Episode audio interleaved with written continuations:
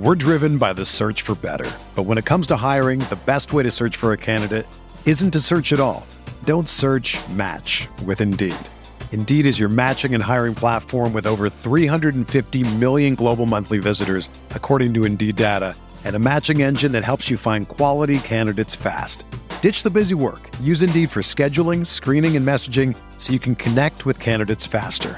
Leveraging over 140 million qualifications and preferences every day, Indeed's matching engine is constantly learning from your preferences, so the more you use Indeed, the better it gets.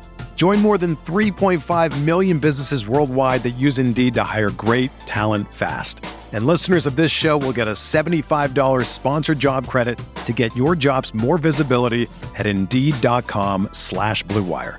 Just go to Indeed.com slash BlueWire right now and support our show by saying that you heard about Indeed on this podcast. That's Indeed.com slash BlueWire. Terms and conditions apply. Need to hire? You need Indeed.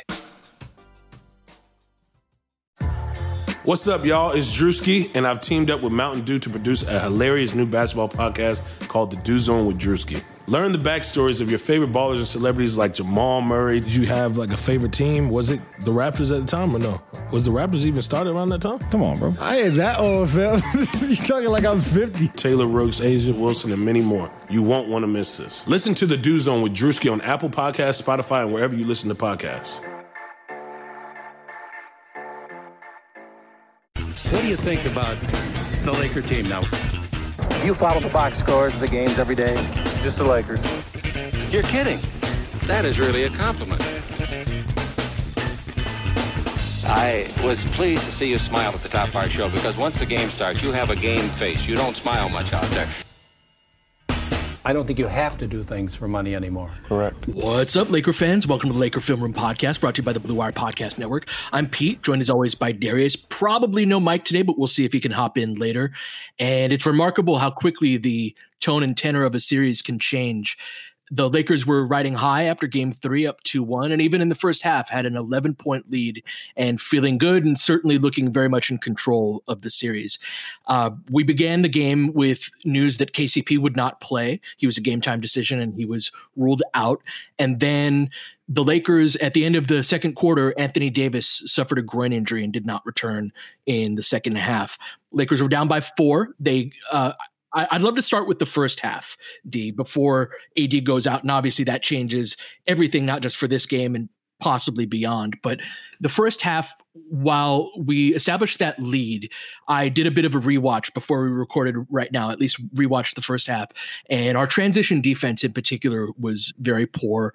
LeBron had some turnovers throughout the game that were uncharacteristic, uh, kind of trying to thread the needle in places he didn't need to point being, we had a lot of unforced errors in that first half that I felt very good about the second half prior to the AD news because it was a lot of shooting ourselves in the foot.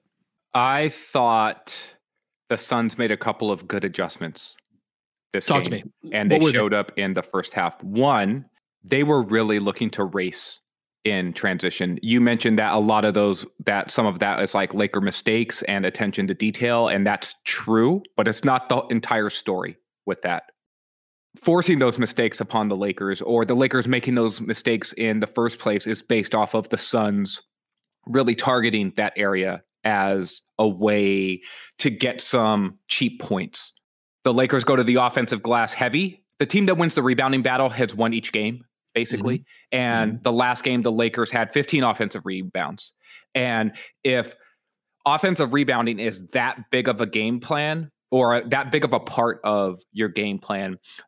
A counter for the other team is make them pay when we when we actually get the rebound right? Like as the suns i'm speaking here. And so it was the suns first possession was deandre ayton running out it was. It was also, that was a LeBron mistake, though, right? Like, because if you're going to have your big crashing the board, that the other big is going to have a step on him. Ayton started that possession with the step on. Yes. LeBron's got to get in front of Ayton and check him. He had a few plays in in that uh, at the beginning of that.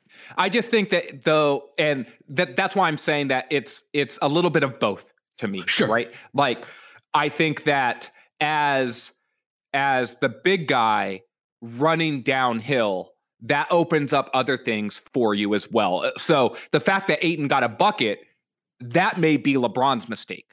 The fact that the Suns were able to play with more tempo and get, I think, better shots in the cumulative based off of their wanting to race up court and and really play against a Lakers defense that is not entirely set. That's a that's an adjust that's a game plan adjustment. it, it is, and to that end, they were sending two guys to Drummond on the offensive boards. Yeah, and that said, they were still able to rim run with Ayton, which sucks in the defense. And we did make some mistakes. That first play was Ayton's bucket on a dunk, but we gave up a lot of threes in those situations. But part of that is because Ayton is rim running, because they have this strategy, and because yeah. Drummond's the, getting has two on him. Yeah. The second half of game three, Pete, was LeBron getting to the rim on multiple occasions based off the fact that AD was rim running. That's right. Right. And so the the act of racing your big up up the court doesn't always mean that it's your big who is making the play for himself. A lot of times the big is making plays for everyone else because basketball is still a game that's played from protecting the rim out. And every basketball player's instincts in transition defense is to sink, play the paint and then get out after that. And Ayton has been enough of a force in the paint this series that when he's running downhill, he's going to draw attention. So that was the first adjustment that I thought the Suns made that was good. The second adjustment was that they were really attacking closeouts, especially closeouts that AD and LeBron were making. In the first half, Crowder got two layups off of attacking closeouts, and he had a, a nice interior pass to Ayton that Ayton finished for another layup. And so that's six points right there that the Lakers surrendered just off of Jae Crowder attacking closeouts. And then after Crowder got those layups, um, the closeout started to be a little bit short, which mm-hmm. I was mm-hmm. advocating for right? Mm-hmm. Because it's an adjustment you have to make when a player starts to change his mindset a little bit. And then Crowder started to hit the three. I thought Phoenix, who has not been shooting the three ball well, them saying, all right, well, the Lakers are trying to run us off of the line. We've been making that point the entire series. And really, it's a hallmark of Laker playoff defense to limit three point attempts. Well, then, if that's an active part of your game plan again to get us off of the three point line, then let's attack that and try to get all the way to the basket and make some good things happen. And I thought the Lakers were not as prepared to step up on secondary help. Drummond, especially, yeah. got caught a couple of times like, oh shit, he's on top of me already. Yeah. And guys were finishing at the rim when Drummond was in the game that's exactly what I was going to say was Drummond's rotations were a half step slow. And because I do think that that was an adjustment and that was a, a different way of going about attacking the Lakers defense. And he was a step slow on a lot of his rotations and gave up some buckets at the rim, which leads me to Mark. Mark played more than any other game. It was his best game of this series. And when the Lakers went up 11, Mark was on the floor, uh, despite KCP being out, despite poor transition defense, despite Phoenix running the ball and doing a good job of attacking closeouts, all that. Lakers were up by 11. And so, talk to me a bit about how we were able to take control before things fell apart. I think mark spacing is super important this series. Um, yeah. They're not defending Mark with Ayton.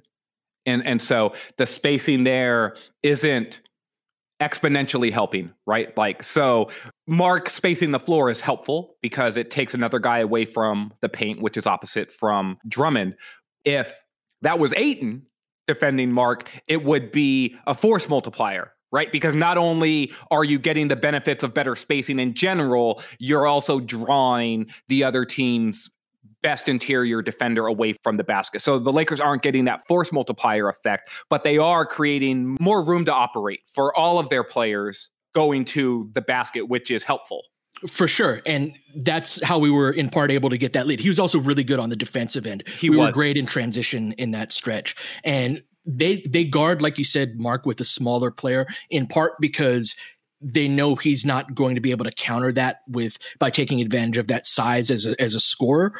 I would like to see Mark on the elbow a little bit more. We'll talk more in our next episode. We'll talk. We'll probably know more about AD's status, about KCP's status. We'll talk more about adjustments because what adjustments those will be will greatly hinge on AD's health and KCP's health. Yeah, and who's available to play potentially, right? And what right. the prospects are for that. So hundred percent. So so we'll get more into that in the next episode. I do think though that Mark in elbow series is is helpful, especially if AD does play. Uh, we'll see about that. But yeah, moving tar- Mark from just the top of the key to other places, I think will be will be helpful. But defensively, I thought he was he was great, and it was uh, his really best. It, yeah. it, was his best defensive game of the series. Yeah. The Lakers still have not solved the Suns pick and roll.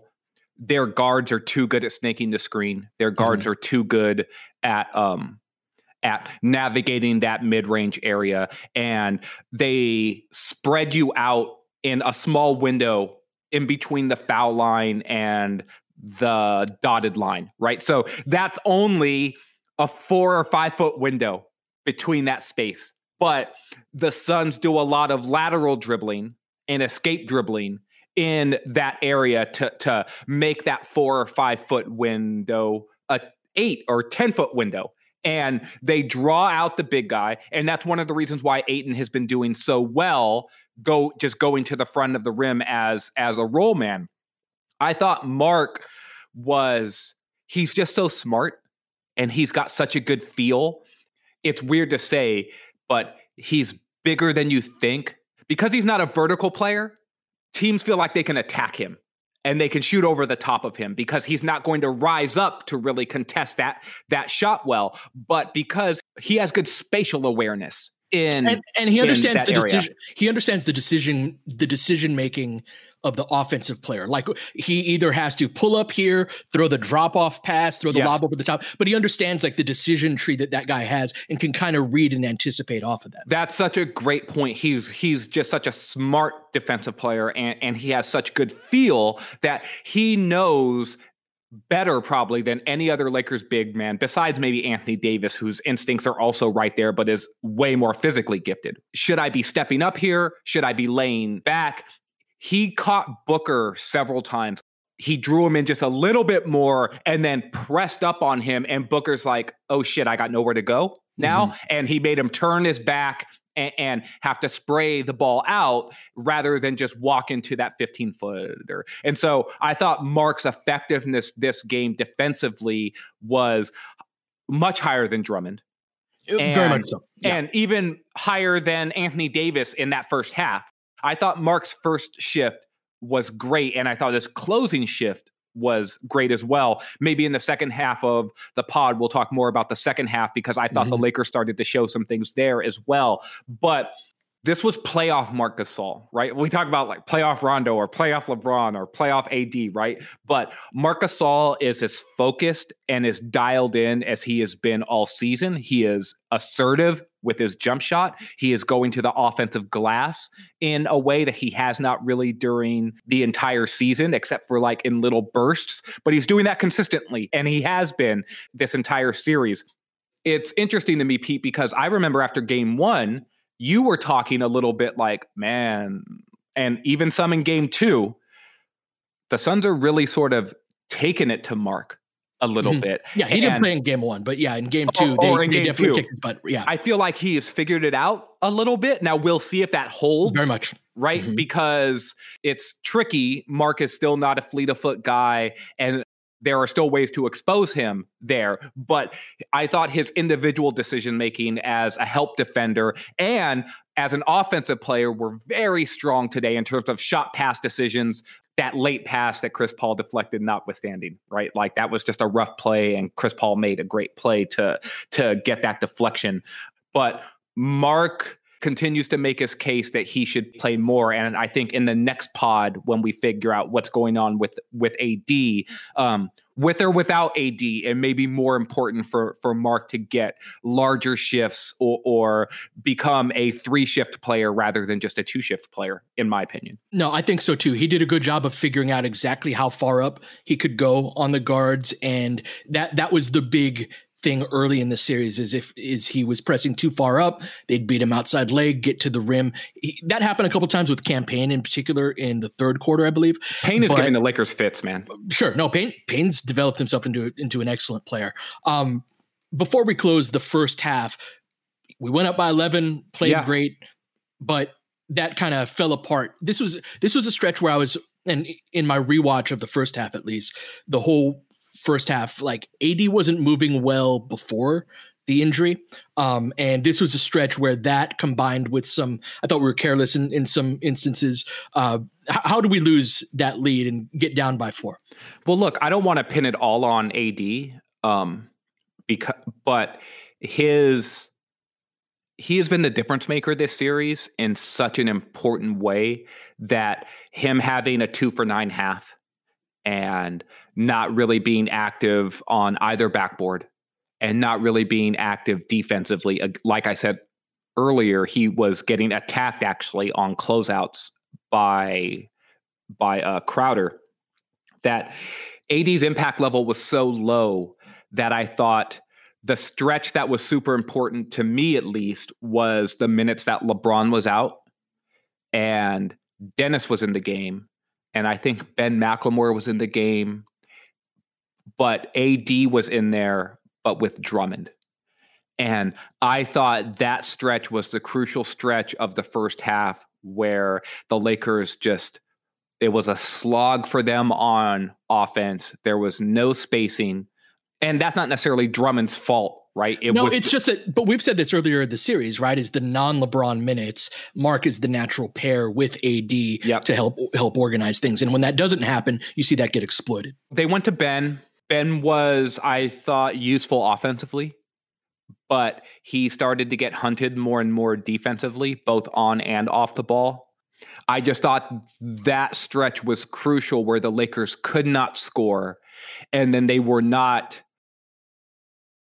And when you combine it with the Suns playing with more pace and more tempo and them sort of um, being able to get into their actions earlier, that it really gave the Lakers issues.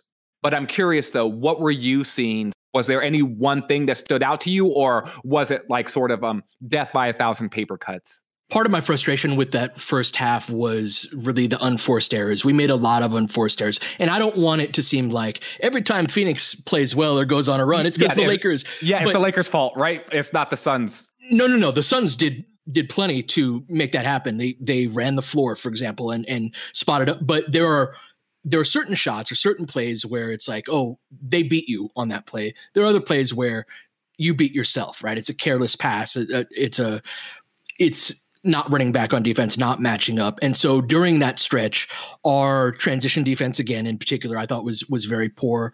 Um, we had a couple of turnovers. I thought that uh, there were some possessions where Alex and Kuz, and this happened more in the, in the second. Kuz, for example, we need more from Kuz on the offensive end. During that stretch, though, in particular, it was turnovers, poor transition defense. I, you know, they go ahead. No fouls. Fouls. Yes, thank you. Fouls. Booker's doing a great job of gathering his dribble early using Caruso's aggressiveness against him. The Wes matchup, I mentioned this earlier in the series, but Wes is not a great matchup for Booker. And I don't have the box score in front of me, but his plus minus was fairly poor for most of this game. Made the comeback uh, later in the game that trimmed that down. For but for a good stretch of the game, he was a minus 17, minus 18. He finished minus 15, Pete. So it's not like there was a big difference there. Like he was not part of useful lineups like we're used to seeing Wes be a part of more useful lineups. Right. And it's just because it's a bad matchup. KCP is fast. Wes is not fast. He's strong. He's not a quick twitch guy, right? And Booker really necessitates that type of defender. It's why I would have actually preferred that Wes start out on Chris Paul. And I've been saying that since before the series that I think Wes is a better matchup for Chris Paul, where it's sort of like strength on strength to them. Like Chris Paul is still quick, mm-hmm. he can still create, but Wes's strength is fighting through screens, and his strength is sort of containing um, guys who are not super shifty right? And Booker's still explosive and he's still shifty, right? And he runs off of screens. So when I say navigating screens for Wes, I mean on ball screens. Like there is technique that you use on the ball that is not the same technique you use off off of the ball. And the type of player you need to be against Booker is more of an off-ball screen navigator, which is what is KCP's strength right? He is he is one of the better lock and trail defenders you have in the entire league, not just on the mm-hmm. Lakers. He is by far and away the best guy on the Lakers that does it, but he's one of the better guys in the entire league at mm-hmm. just sort of locking and trailing. He knows how to get skinny, he knows how how to stay attached and he has really good hands, right? And so you can't really hand fight KCP and as he's aged, just in the last three or four years that he's been with the Lakers, he's gotten stronger, right? And so it's not as easy to push him off of you when you start to go into your screen action. But Wes on the ball, he plays with a wide base and he's got big wide shoulders and he will muscle over the top of picks in ways that allows him i think to recover and give a bit more back pressure so Wes's overall play there was was rough. But but speaking to some of the mistake stuff, as as our buddy Mike jumped in here, one more quick point here before we go to Mike. I thought that there was just a lot of miscommunication stuff defensively, Pete. That was really just when you talk about them, the mistakes. There was the an inbound, errors, yeah. There was an inbound play where AD was we're driven by the search for better. But when it comes to hiring, the best way to search for a candidate isn't to search at all. Don't search match with Indeed. Indeed is your matching and hiring platform with over 350 million global monthly visitors, according to Indeed data, and a matching engine that helps you find quality candidates fast. Ditch the busy work. Use Indeed for scheduling, screening, and messaging so you can connect with candidates faster. Leveraging over 140 million qualifications and preferences every day, Indeed's matching engine is constantly learning from your preferences, so the more you use Indeed, the better it gets. Join more than 3.5 million businesses worldwide that use Indeed to hire great talent fast. And listeners of this show will get a $75 sponsored job credit to get your jobs more visibility at Indeed.com slash BlueWire. Just go to Indeed.com slash BlueWire right now and support our show by saying that you heard about Indeed on this podcast. That's Indeed.com slash BlueWire. Terms and conditions apply. Need to hire? You need Indeed. Guarding Payne at the start of the mm-hmm. inbound play, and Payne mm-hmm. was the inbounder for some reason.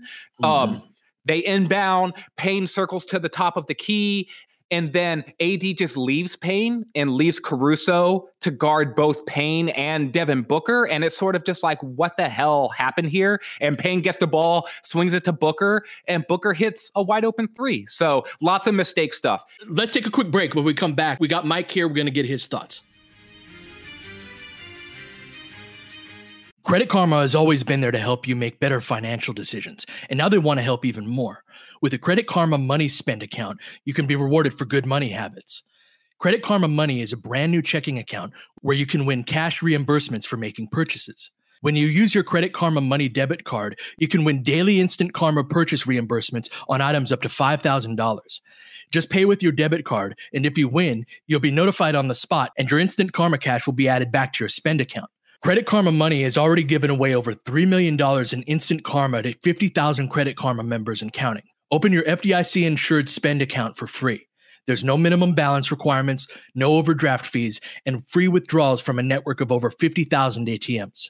And when you make a purchase between June 8th and June 30th, you'll be automatically entered to win $1 million. Credit Karma Money. Progress starts here. Right now, visit creditkarma.com backslash win money to open your free account and start winning instant karma. Go to creditkarma.com backslash win money to sign up for free and start winning instant karma. That's creditkarma.com backslash win money. Instant Karma is sponsored by Credit Karma. No purchase necessary. Exclusions and terms apply. See rules. Banking services provided by MVB Bank Incorporated, member FDIC. Maximum balance and transfer limits apply.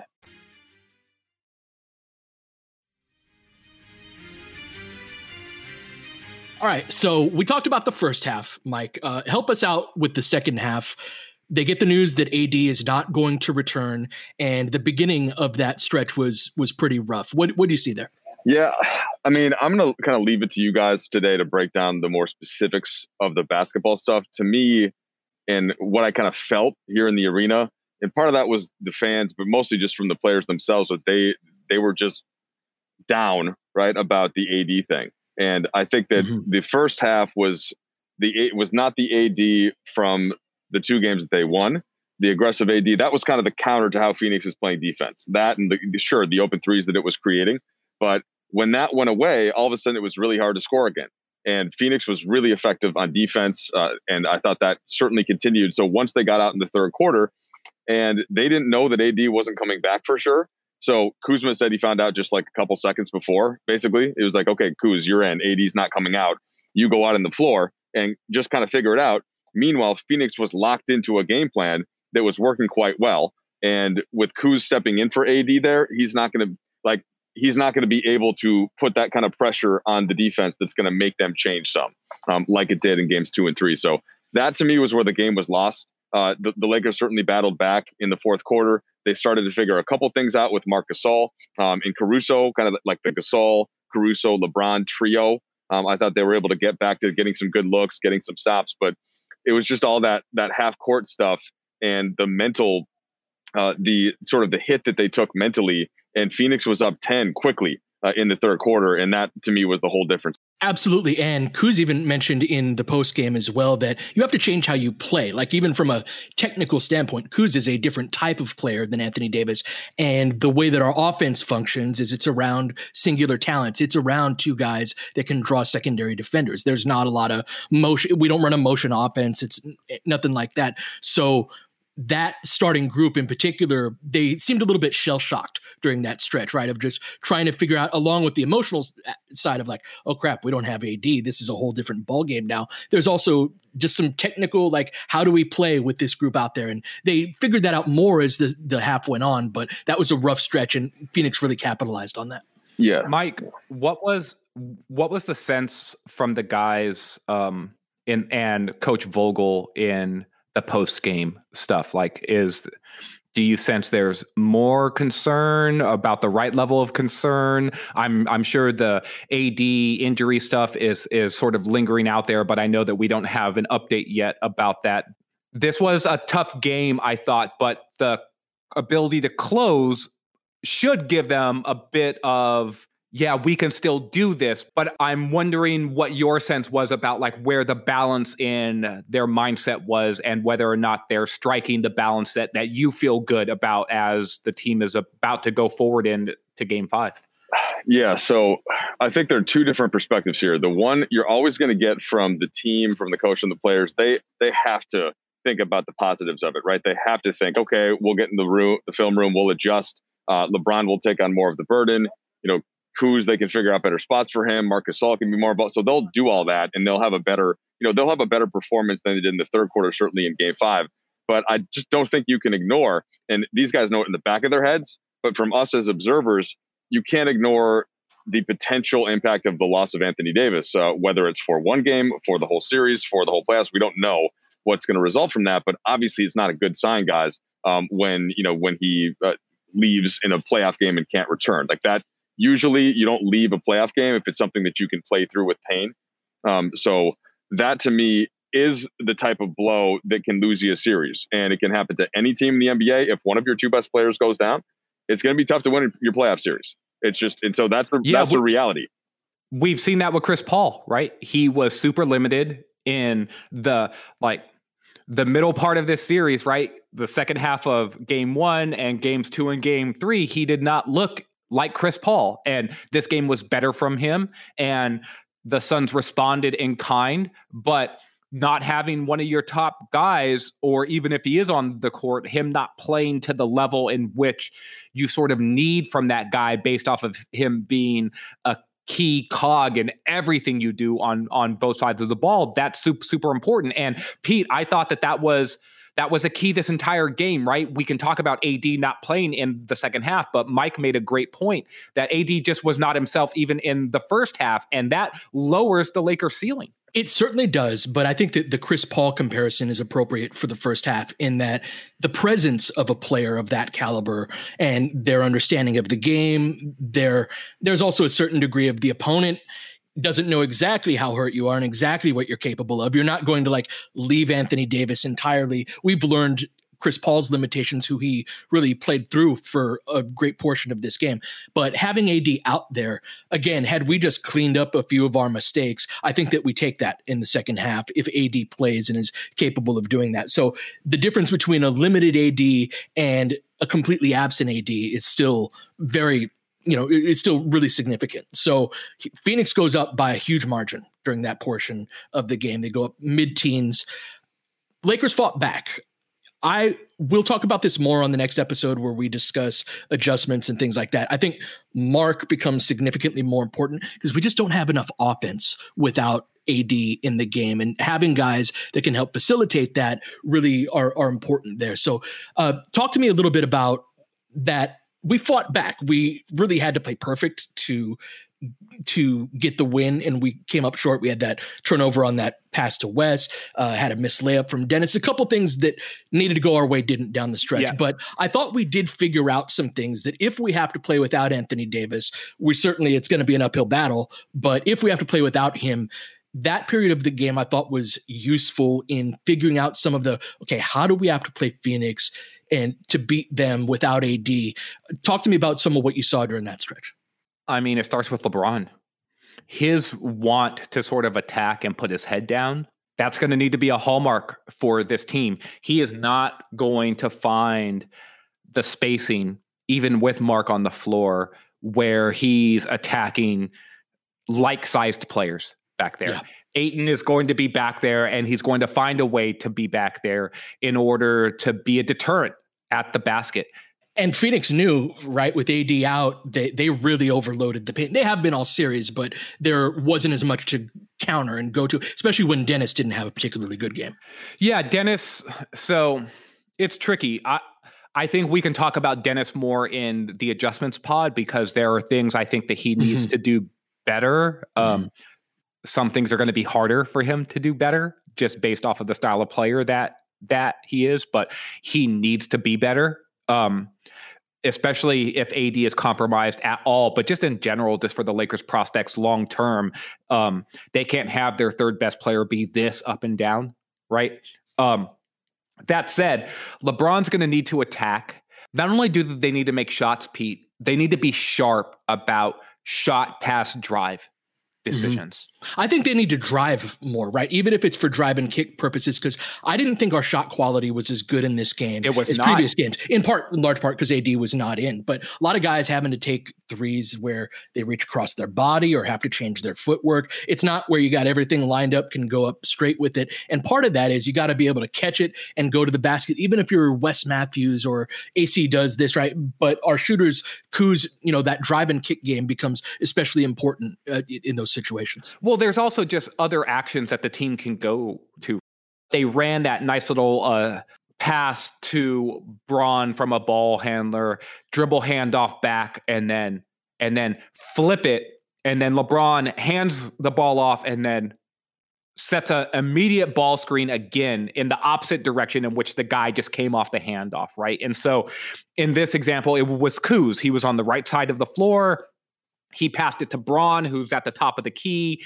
Bron gives a handoff to Kuz going to his left hand. Kuz stops, and then Bron sets a screen for Kuz to drive to his right hand almost immediately. Now, it didn't create a ton of separation for Kuz, but he got downhill and then he threw that lob to Drummond. Right. And so there are actions like that that the Lakers are going to need to go to more without AD because they're going to need there's not a lot of shot creation individually now when you're down Anthony Davis. It's basically LeBron and Dennis. Mm-hmm. And even LeBron and Dennis, they get they're put in harder positions based off of Ayton's size that's anchored in the restricted area. And so you need to then start running even more stuff for guys who can come off of a handoff or come off of a screen in order to get into an action that works for them right? That's something that KCP is really good at. That's, you know, offensively, we think of him largely as a catch and shoot guy, which is true. But when we have those situations, if you can get Kenny going downhill without having to really handle the ball much, mm-hmm. so he's really good on handoffs, but not necessarily on pick and rolls, but he can make that lob read. Him and Drummond have a good chemistry together. So if if AD is out in game five, but we have KCP, we do have a little more to go to along the lines of what you're talking about. Yeah, but I also think too, and and correct me if I'm wrong here, but again, the Lakers' run in the fourth quarter was still fueled off of defense. It was fueled off of defense mm-hmm. and early offense. That's right? right. And the Lakers are going to need to commit to running. And that was one of the things that was absent this game, I thought. Um, a hallmark to me of their game three win was the pace and the tempo that they were able to generate and and that they really hunted those early offense and transition opportunities in order to get easier baskets because we've said this all series the Suns are a really good half court defense team and we've talked about it a lot this pod with Ayton back there but Bridges is a really good defender. Crowder is a physical and can be smart defender as well and he makes you work for things, particularly in the half court. And all of their guys know what their jobs are defensively in the half court, and they do not make a lot of mistakes. The places the Lakers need to take advantage of them in are in transition and in early offense so that you avoid allowing them to, to get set.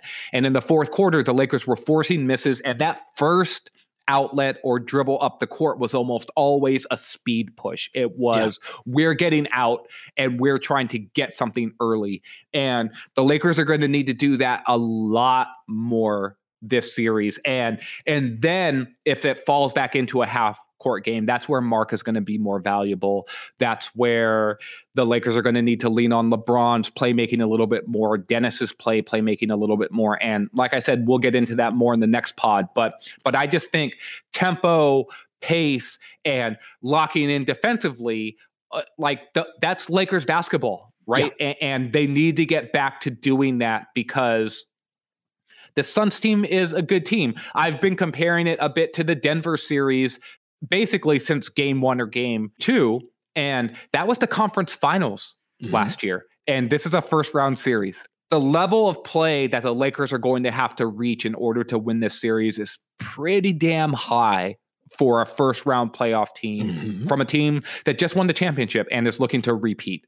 And the reasons for that are injuries, and that's carried into right. Like we're the only reason we're the seventh seed is because of all of the games we missed, and um, the injuries in mid series now have really complicated this series. And we certainly have a series on our hands along with everything else. Game five, they're going to have the home crowd that's going to be in a frenzy. And so we really have to commit to the defensive end and, and cleaning up our unforced errors in a large extent because that's what's going to travel in that road environment. LeBron had some encouraging uh, post game remarks about that. I think that the team needs a shot of confidence right now, and LeBron being able to be like, "No, my shoulders are this broad for a reason." Yeah, and you know that's something that's going to be crucial is the belief that hey, even without AD, and who knows, we'll find out tomorrow where he's at. But this is going to be a, a just a massive game. It's it's uh, difficult to overstate how big of a game this is going to be. While the Lakers are probably going to be figuring out, even if AD does play, a more limited version of of who he is. The Lakers had two series that went six games last year. It was not two two in in any of those series. They were up three one against Denver. They were up three one against the Heat, and then they won their first round and second round series both in five games right and so this version of the lakers the lebron ad version of the lakers have never had this sort of swing game five like this. Mm-hmm. And yep. it's never been on the road on top of that, right? Last year was the bubble and whatnot. So the idea of if there's going to be a, a quote unquote LeBron game, game five is going to have to be it. Yes, sir. Because that would then push them to game six at home, where you have to feel like, all right, let's go. Right. And you don't want to be game six at home and it's win or you start vacation, right? Mm-hmm. You drive home and and start to talk to your family about where the next flight is to, right? Because okay. it's not back to Phoenix. Mm-hmm. And I'm glad that LeBron, of course, LeBron is going to see the moment for what it is, but it's still going to be about going out there and taking it to the Suns. And that's why, Pete, and and I think that we can wrap here.